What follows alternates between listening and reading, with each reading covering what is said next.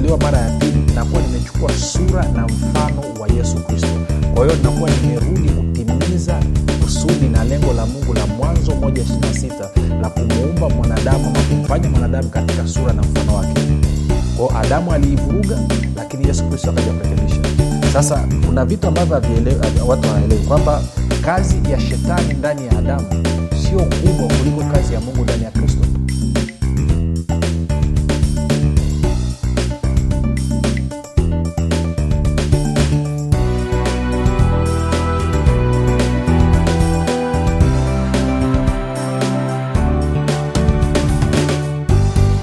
popote pale ulipo rafiki. Ninakukaribisha katika mafundisho ya neema na kweli. Jina langu naitwa huruma gadi. Ninafuraha kwamba umeweza kupata fursa na wasaa wa kutenga ili kuweza kusikiliza kile ambacho bwana yesu ametuandalia. Kumbuka tu mafundisho ya neema na kweli yanakuja kwako kila siku muda na wakati kama huu yakiwa yana lengo la kujenga imani yako wewe unayenisikiliza ili uweze kukua na kufika katika cheo cha kimo cha utimilifu wa kristo kwa lugha nyingine ufike mahali uweze kufikiri kama kristo uweze kuzungumza kama kristo na uweze kutenda kama kristo. Zingatia kwamba kufikiri kwako kuna mchango wa moja kwa moja katika kuamini kwako. Ukifikiri vibaya utaamini vibaya na ukiamini vibaya utatenda vibaya. Na in fact unaweza ukawa unafikiri vibaya na ikakusababisha ukaamini vibaya kiasi kwamba hata mtu akija kukuletea kweli ya kujaribu kukusaidia kubadilisha kufikiri ili uweze kuamini vizuri unakataa na kumwona huyo mtu ni wa shetani kwa hiyo fanya maamuzi ya kuamua kufikiri vizuri. Na kufikiri vizuri ni kufikiri kama kristo. Na ndio maana neno linatuagiza kwamba tujifunze neno tujengane ili tuweze kukua na kufika katika cheo cha kimo cha utimilifu wa kristo. Pia zingatia kwamba pasipo imani haiwezekani kumpendeza mungu kwa maana wale wanaomwendea mungu lazima waamini yuko na kwamba lazima waamini kwamba huwapa thawabu wale wamtafutao kwa bidii hivyo basi mafundisho ya neema na kweli yametengenezwa rasmi kwa ajili ya kukusaidia wewe imani yako iweze kuimarika ili uweze kuenenda kwa imani katika hali ambayo itakuwa inampendeza mungu. Kumbuka neno linasema mwenye haki ataishi kwa imani na kila tendo lisilo la imani ni dhambi. Kwa hiyo kwa maneno mengine kama hauishi kwa imani maana yake ni kwamba unaishi katika dhambi na dhambi ni nini? Dhambi ni uwasi eidha unaishi kwa imani na kwa maana hiyo unampendeza mungu ama hauishi kwa imani na kwa maana hiyo wewe ni mwasi.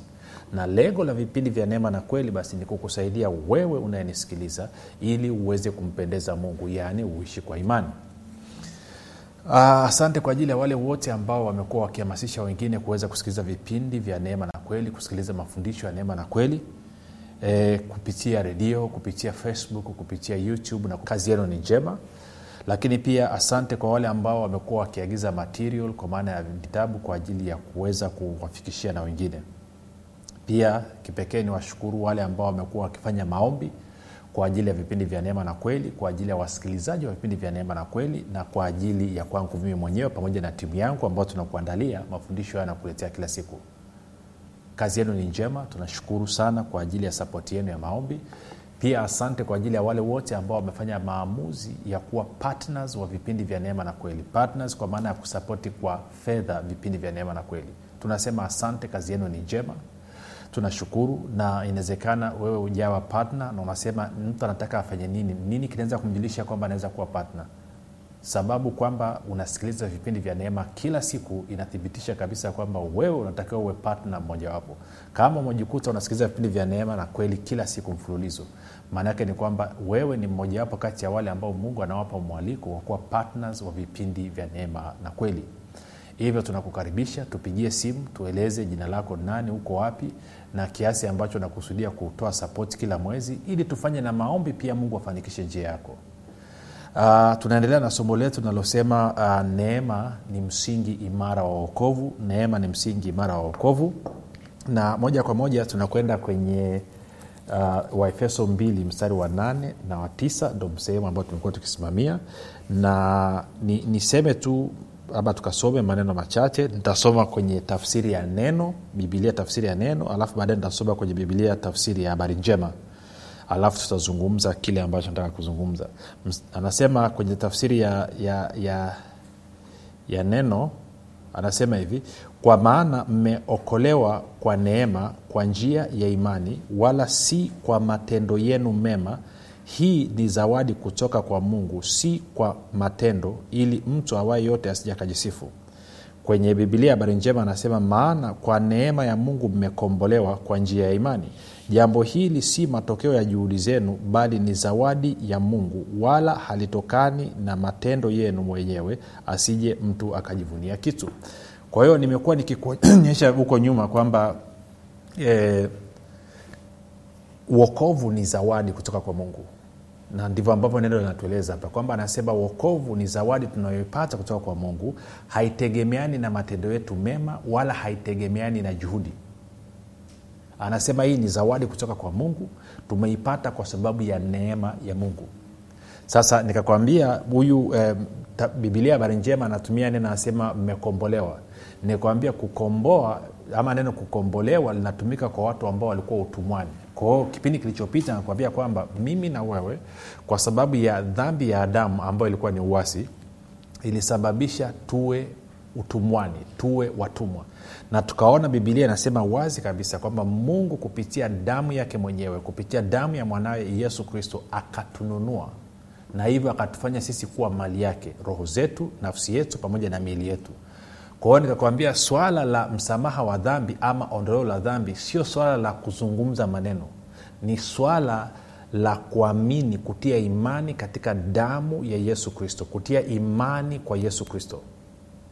Sijui kawa unanyelewa si, na, na sasa kuna, kuna mambo mawili huwa yanachanganywa na wakristo na labda sitayazungumzia sana hapa lakini nigusie tu kidogo alafu labda wiki ijayo tutaangalia.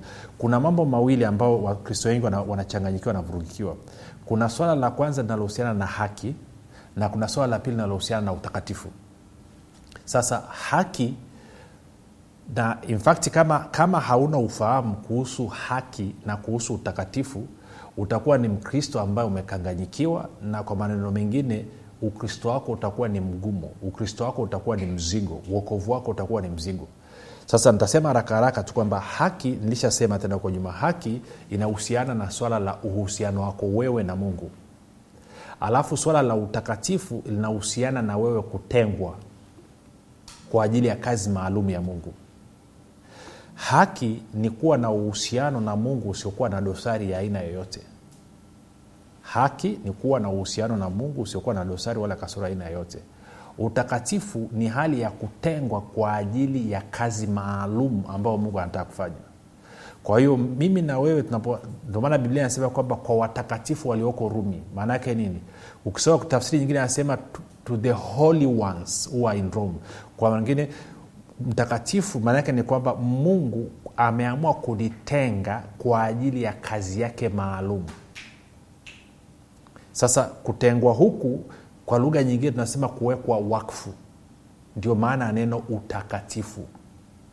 Tuko sawasawa sasa kwa kuwa watu hawaelewi haya maneno mawili na hawaelewi kazi zake nini basi wanavurugikiwa wanachanganyikiwa. Na kwa maana hiyo wanachanganya na mwenendo ama na tabia ama na matendo. Sasa mambo yote haya mawili haki pamoja na utakatifu tunayapata kwa sababu ya imani yetu kwa yesu kristo sasa nitazungumza vipindi vya huko mbele lakini itoshe tu kujua hilo. Kwa hiyo nikakwambia kwamba kwa sababu ya dhambi tulikuwa ni watumwa. Kwa hiyo mungu ikabidi alipie kwa damu. Kwa damu ya nani? Damu ya kwake mwenyewe. Matendo ya mitume ishirini ukasoma mstari wa 28 29 ndivyo inavyosema. Ama kwa manengine kwa damu ya mwanawake mpendwa yesu kristo. Ukisoma pia kwenye warumi tatu ndivyo inavyoeleza. Sasa ni muhimu sana tukaelewa hili jambo e, tena nika, kwa, nikasema kwenye habari ya utakaso nimeisema kwa sababu hii kuna kitu nataka nikuonyeshe. Twende kwenye warumi tatu. Haleluya. Twende kwenye warumi tatu. Ntaanza tena ule mstari wa ishiri moja. Sasa kumbuka nilikwambia eh, adamu na eva walivyofanya dhambi pale bustani ya eden kilichotokea nini? Kilichotokea ni kwamba sio tu kwamba walikuwa ni waasi lakini pia ilisababisha wapungukiwa na utukufu wa mungu. Kwa maneno mengine adamu na eva walikuwa wameumbwa katika sura na mfano wa mungu. Na kitendo cha wao kuasi na kuingia kwenye dhambi ikasababisha ile sura na mfano wa mungu iliyokuwa ndani mwao ivurugike ikawa distorted. That image and likeness was distorted. Na kwa sababu hiyo basi watoto waliozaliwa kutoka kwao wakawa na sura na mfano wa adamu. Sio sura na mfano wa mungu tena na kwa maana hiyo yesu kristo anakuja. Yesu kristo anapokuja anasema mtu akiniona mimi amemwona baba. Na wakolosai 115 anasema kwamba yesu ambaye ni mwana ni mfano wa mungu asioonekana na tena ni mzaliwa wa kwanza viumbe vyote. Na tukaona sababu ya mungu kukuokoa wewe ama kuniokoa mimi ni ili tupate kuwa wana ambao wanamfanania yesu kristo ambaye huyu yesu kristo anamfanania mungu asioonekana kwa maneno mengine basi ninapozaliwa mara ya pili nakuwa nimechukua sura na mfano wa yesu kristo. Kwa hiyo nakuwa nimerudi kutimiza kusudi na lengo la mungu la mwanzo 126 la kumuumba mwanadamu ama kumfanya mwanadamu katika sura na mfano wake. Kwao adamu aliivuruga lakini yesu kristo akaja kurekebisha. Sasa kuna vitu ambavyo watu hawaelewi kwamba kazi ya shetani ndani ya adamu sio kubwa kuliko kazi ya mungu ndani ya kristo na kwa bahati mbaya sana watu wanadhania kwamba dhambi iliyofanywa na shetani ama eh, dhambi iliyosababisha ikaingia ndani ya adamu na shetani madhara yake ni makubwa mno kuliko kazi ya haki iliyofanywa na mungu ndani ya kristo. Si kuna watu wengine wanaona kwamba eh, eh, kwamba kazi ya adamu uwasi wa adamu una nguvu kuliko utii wa kristo na, na huu ni mtizamo ambao ni sio sahihi. Huu mtizamo una shida. Eh? wanaona kama vile dhambi ya adamu ina nguvu kuliko damu ya yesu. Sa tuko kwenye warumi tatu ishiri moja. Moja kitu angalia. Anasema hivi. Lakini sasa haki ya mungu imedhihirika pasipo sheria. Inashuhudiwa na torati na manabii. Na anasema ni haki ya mungu iliyo kwa njia ya imani katika kristo kwa wote waaminio. Maana hakuna tofauti. Kwa hiyo anasema ni haki ya mungu. Kumbuka haki ni kuwa na uhusiano na mungu usiokuwa na dosari wala kasoro ya aina yoyote. Ni haki ya mungu iliyo kwa njia ya imani katika yesu kristo kwa wote waamini. Kwa maneno mengine ninapomwamini yesu kristo ninapewa haki inayotokana na imani. Ama kwa maneno mengine ninapomwamini yesu kristo napewa zawadi ya imani. Na hii imani ndiyo inayonipatia haki kwa hiyo bila imani huwezi ukawa na haki. Nakumbuka haki ni kuwa na uhusiano na mungu usiokuwa na dosari aina yote. kwa hiyo bila imani mimi na wewe hatuwezi tukawa na uhusiano na mungu usiokuwa na kasoro wala dosari ya aina yoyote. Na hii imani ni imani ya yesu kristo. Ni imani kwa yesu kristo kwa msara 22 anasema hivi ni haki ya mungu iliyo kwa njia ya imani katika yesu kristo kwa wote waaminio. Maana hakuna tofauti kwa sababu wote wamefanya dhambi na kupungukiwa na utukufu wa mungu. Kwa hiyo nikakwambia kitendo cha adamu na eva kufanya dhambi kwa maana ya kuasi wakasababisha sura na mfano wa mungu uliokuwa ndani mwao ivurugike iwe distorted alafu mstari wa 24 anasema wanahesabiwa haki bure kwa neema yake kwa njia ya ukombozi. Naona ile neno ukombozi tena? Ulio katika kristo yesu. Anasema ukombozi huko katika kristo yesu. Kwa maana wengine swala la mimi na wewe kununuliwa kutoka katika makucha ya dhambi kutoka katika utumwa wa ibilisi linafanyika tu kupitia yesu kristo na sio maneno matupu mstari wa 24 anasema wanahesabiwa haki bure kwa neema yake kwa njia ya ukombozi ulio katika kristo yesu ambaye mungu amekwisha kumweka awe upatanisho kwa njia ya imani katika damu yake. Kwa hiyo anasema mungu amemtoa yesu kristo amemweka yesu kristo awe nini? Awe upatanisho kwa njia ya imani katika damu yake ili kwa hiyo nikakueleza kule kwenye timotheo wa kwanza mbili tano anasema mungu ni mmoja na mpatanishi kati ya wanadamu na mungu ni mwanadamu mmoja kristo yesu. Na kwa maana hiyo basi anasema kwa sababu ya yesu kristo na damu yake napotia imani yangu kwa yesu kristo na katika damu yake inasababisha mimi kupatanishwa na mungu.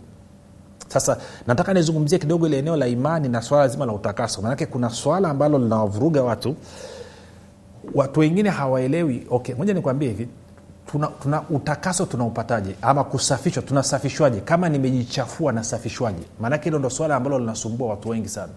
Sasa ngoja nilizungumzie kidogo pamoja na kwamba nitakuwa ametangulia mbele lakini potele mbali. Wacha tu, tuweke hicho kitu hapa. Watu wengi sana hawaelewi kwamba utakaso kusafishwa kutoka katika dhambi na makosa yetu ya kila siku. Kwanza kuna swala zima la kutolewa kwenye utumwa wa dhambi ile ambayo tuliingizwa na adamu. Lakini pia kuna swala zima la kutakaswa na kusafishwa kutoka kwenye korokoro za kila siku vuruguvurugu vurugu za kila siku ambazo tunazipitia. Wote hapa tunapitia changamoto. Eidha unamwazia mtu vibaya eidha wewe ni mchoyo eidha wewe ni nini. Na, na kitu kingine. Uh, nigusie kitu kimoja najua naingiza vitu vingi lakini utanisamee tu. Sikiliza katika katika katika matayo 15 na- najua swala la dhambi swala la dhambi saingine watu hawalielewi. E, e, wana niseme hivi bibilia iko wazi mungu anasema kwa mfano katika samueli mlango wa kwanza e, sorry, katika samueli wa kwanza mlango wa kumi na sita wakati mungu amemtuma sauli kwenda nyumbani kwa yese kupaka mtoto mmojawapo wa yese mafuta kuwa mfalme sauli samueli alivyokwenda alivyofika nyumbani kwa, kwa, kwa, kwa yese alafu akaanza kuangalia watoto wa yese akamwona kijana mkubwa wa, wa, wa yese. Naye kwa anaitwa eliadi kitu cha namna hiyo ama eliudi ama kitu cha namna hiyo alafu alivyomwona ameumbika na umbile amepanda juu akadhania kwamba huyu ndiye. Kwao akanyenyuka na pembe yake ya mafuta ili ampake mafuta yule ndugu. Ukisoma samueli wa kwanza 16 nadhani mstari ule wa saba mungu anamwambia huyu sie mimi nimemkataa. Alafu mungu anamwambia samueli hivi nabii samueli wanadamu mnaangalia nje lakini mimi mungu naangalia ndani naangalia katika moyo. Kwa mungu anafanya maamuzi kwa kuangalia yaliyoko katika moyo wa mwanadamu sio nje. Na hata ukisoma kwenye mwanzo mlango wa sita mungu anasema mungu akahuzunika kwa kuwa ameumba mwanadamu kwa sababu kila jambo analoliwaza moyoni mwake ni jambo la uovu. Kwa hiyo mungu akasema nitafutilia mbali dunia yote hii na nitaanza upya. Kwa hiyo gharika ilikuja kwa mungu kuangalia kilichopo ndani ya moyo wa mwanadamu. Sio nje. Na hii wakristo wengi sana hawaelewi.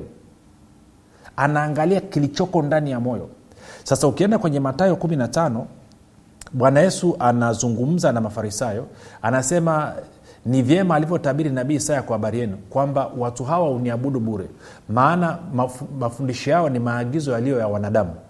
Anasema kwa midomo yao wanajifanya wananipenda lakini mioyo yao iko mbali na mimi. Ndivyo anavyosema. Ukianza ule mstari wa saba alafu baadaye mitume wanamfata kina petro anaambia kwamba mafarisayo wamekasirika kwa sababu ya vile ulivyozungumza. Bwana yesu akawambia kwamba waacheni hao ni viongozi vipofu na kipofu wakimwongoza kipofu wote wawili wanatumbukia shimoni. Baadaye wanafunzi wake anamfata chemba anaambia hebu tuelezee ulikuwa unamaanisha nini?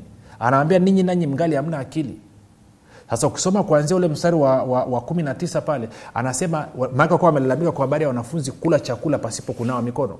Yesu anawambia najisi sio kim, kitu kim, kimwingiacho mtu.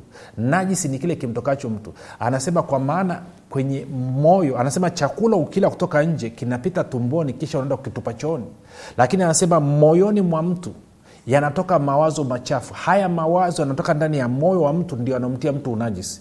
Sasa kama mungu huwa anafanya maamuzi na anaangalia kilichoko ndani ya moyo maana yake nini rafiki? Maana yake ni kwamba by the time inafika wewe unamtukana mtu mwingine haina ma, si wewe unavomtukana mtu mwingine ndo muda ambao umejua kwamba ndani mwako una matusi.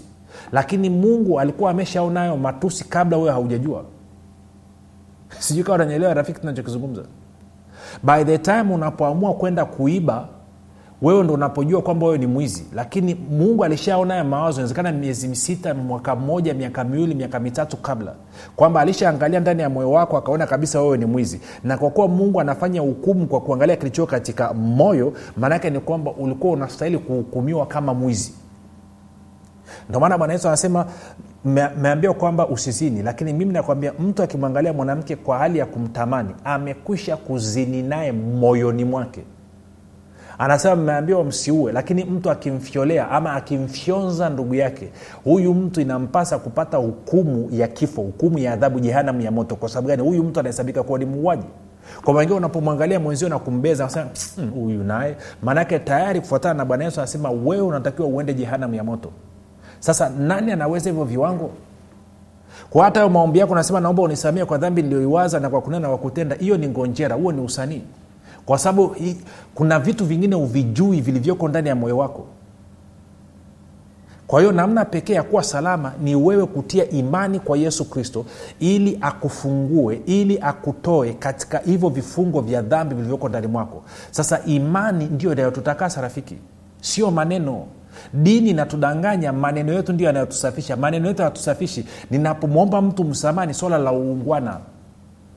Si nikikutukana alafu nikakuomba msamaha utanisamehe lakini makovu na madhara ya matusi yangu kwako hayaondoki kwa mimi kukuomba msamaha. Si. Kwa hiyo tunavyozungumzia swala la dhambi tunazungumzia dhambi ambayo ni uwasi lakini tunazungumzia na madhara ya uwasi sasa dhambi inaondolewaje? Sasa tende nikakuonyesha sehemu mbili haraka haraka kwa sababu ya kuokoa muda sehemu ya kwanza nianze nianze na matendo ya mitume 26 mda naona nakimbia lakini sio mbaya tutafika. Ni ukianzia mstari wa kumi na mbili paulo anakwenda dameski alafu amepewa oda ya makuhani. Anaenda ili akikuta wakristo awakamate awalete yerusalemu awafunge akiwa njiani anatokewa na bwana yesu anaanguka chini. Alafu bwana yesu anaanza kuzungumza naye. Kwa hiyo matendo ya mitume 26 nianze nianze mstari ule wa nianze mstari wa ngapi uh, anyway wengine sio wasomaji wa biblia moja tusome harakara kwanzia mstari wa 12 anasema basi katika kazi hiyo nilipokuwa nikienda dameski mwenye mamlaka na maagizo ya wakuu wa makuani huyu ni paulo anaongea ee mfalme ndipo wakati wa dhuhuri njiani naliona nuru inatoka mbinguni ipitayo mwangaza wa jua ikinimulikia mimi na wale waliofuatana nami pande zote. Tukaanguka nchi sote nikasikia sauti ikisema nami kwa lugha ya kiebrania sauli sauli mbona waniudhi? Ni vigumu kwako kuupiga mateke mchokoo nami nikasema wewe unani bwana bwana akaniambia mimi ni yesu ambaye wewe unaniudhi. Lakini inuka usimame kwa miguu yako maana nimekutokea kwa sababu hii. Nikuweke wewe uwe mtumishi na shahidi wa mambo haya ulioyaona na wa mambo ambayo katika hayo nitajidhihirisha kwako. Nikikuokoa na watu wako na watu wa mataifa ambao nakutuma kwao. Sasa sikia mstari wa 18 uwafumbue macho yao na kuwageuza waiache giza na kuielekea nuru. Waziache na nguvu za shetani na kumwelekea mungu. Sasa sikia hapa. Kisha wapate msamaha wa dhambi zao na urithi miongoni mwao waliotakaswa kwa imani iliyo kwangu mimi. Kwao utakaso kusafishwa unasafishwa kwa sababu ya imani iliyo kwa yesu kristo pamoja na damu yake. Huo ni uthibitisho wa kwanza. Lakini tuende kupeleka kwenye matendo ya mitume 15 matendo ya mitume 15 alafu kuna mabishano yametokea e, yerusalemu. Kwao paulo na, na, na, na, na barnabas wamekwenda yerusalemu. Maanake walikuwepo viongozi wa mafarisayo wa kristo waliokoka. Wanasema kwamba watu waliokoka lazima washike amri kumi pia lazima washike torati ya musa. Kwao mazungumzo yana, yanafanyika pale alafu petro anazungumza. Mstari wa sita. Mitume na wazee wakakusanyika wapate kulifikiri neno hilo na baada ya, ya okay. Na baada ya hoja nyingi petro akasimama akawambia ndugu zangu ninyi mnajua ya kuwa tangu siku za kwanza mungu alinichagua miongoni mwenu ya kwamba mataifa walisikia neno la injili kwa kinywa changu na kuliamini. Na mungu ajuaye mioyo ya watu akawashuhudia akiwapa roho mtakatifu vilevile kama alivyotupa sisi. Wala hakufanya tofauti kati yetu sisi na wao akiwasafisha mioyo yao kwa imani. Kwao mioyo inasafishwa kwa imani. Vitu ambavyo hata haujui kama viko ndani ya moyo wako mungu anajua vipo. Lakini unapotia imani yako kwa yesu kristo katika damu ya yesu kristo basi hata yale usiyoyajua yaliyoko ndani ya moyo wako yanasafishwa yanaondolewa kwa hiyo kama imani yako kwa yesu kristo utaacha hayo maombi ya kipumbavu yasiokuwa na akili ya kusema naomba unisamee dhambi zangu nizoziwaza na huna haja hiyo kwa sababu ujui unawaza nini ndani ya moyo wako. Na njia nyepesi na, na sahihi ni wewe kutia imani kwa yesu kristo. Ukitia imani kwa yesu kristo bibilia inasema kwamba dhambi yako unatakaswa moyo wako. Angalia ule mstari wa, wa tisa. Wala hakufanya tofauti kati yetu sisi na wao akiwasafisha mioyo yao kwa imani kwao mioyo inasafishwa kwa imani. Mawazo machafu yote mawazo yasiyofaa yasiyompendeza mungu yanasafishwa kwa imani iliyo kwa yesu kristo. Kwao kitu pekee kinaweza kusafisha na kuondoa matakataka yaliyoko katika moyo wako ni imani yako kwa yesu kristo na damu yake. Nje ya imani yako kwa yesu kristo na damu yake moyo wako hauwezi ukawa safi. Hata ukachukua zaburi ya 51 ukaomba rehema miaka elfu bado moyo wako utakuwa ni mchafu kwa sababu hata ukiangalia kwenye agano la kale wanafahamu pia dhambi ilikuwa inafunikwa kwa damu ya mbuzi kondoo na ng'ombe kwa mwaka mzima. Alafu mwaka ujao tena inabidi uifunike kwa sababu gani? Damu ya ng'ombe kondoo na mbuzi ilikuwa haiwezi kuondoa ilikuwa haiwezi kusafisha ilikuwa inafunika dhambi. Lakini katika agano jipya damu ya yesu kristo ambayo ni damu ya mwana wa mungu ambayo ni damu ya mungu yenyewe haifuniki inaondoa inasafisha inaondoa. Na ili hii damu iweze kwenda kufanya kazi katika moyo wako na kuondoa matakataka yote inabidi imani yako iwe kwa yesu kristo na kwa damu yake. Unapotia imani kuwa na ujasiri kwa sababu ya yesu kristo na damu yake ninajua kwa kuwa nimempokea yesu kristo kwa bwana mwokozi wa maisha yangu moyo wangu ni msafi roho yangu ni safi nafsi yangu ni safi mwili wangu ni msafi na moyo wangu ni msafi. Na kwa maana hiyo mbele za mungu sina kasoro sina dosari sina mawaa wala lawama. Mimi ni mwenye haki na mimi ni mtakatifu. Tupige pozi tukirudi tutamalizia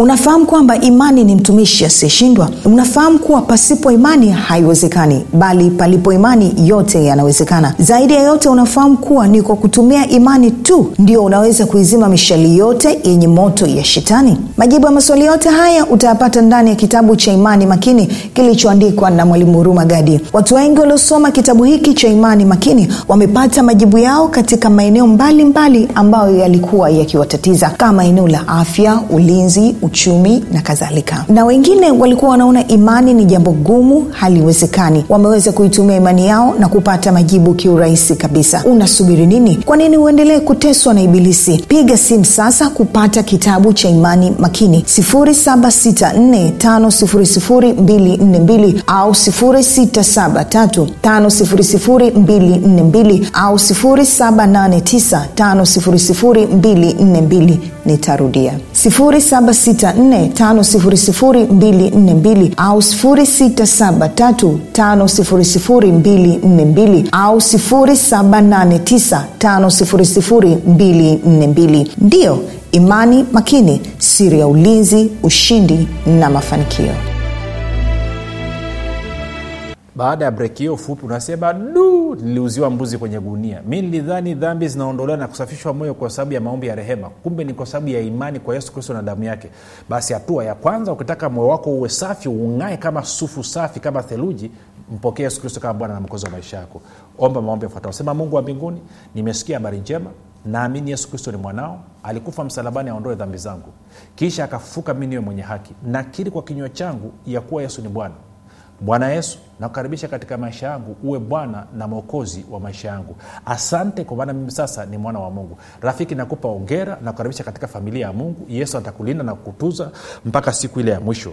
Basi tuandikie tujulishe mahali ulipo tuweze kuomba na kusimama pamoja na wewe. Mpaka hapo tumefika mwisho. Jina langu naitwa huruma gadi na yesu ni kristo na bwana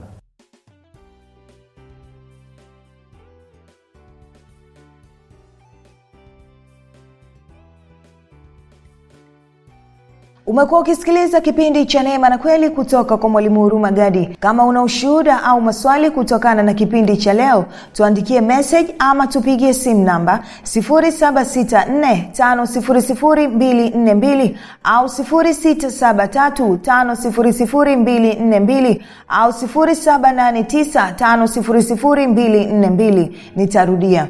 7645242 au 673 5242 au 7895242 pia usiache kumfolo mwalimu huruma gadi katika facebook instagram na twitter kwa jina la mwalimu huruma gadi pamoja na kusubscribe katika youtube chaneli ya mwalimu huruma gadi kwa mafundisho zaidi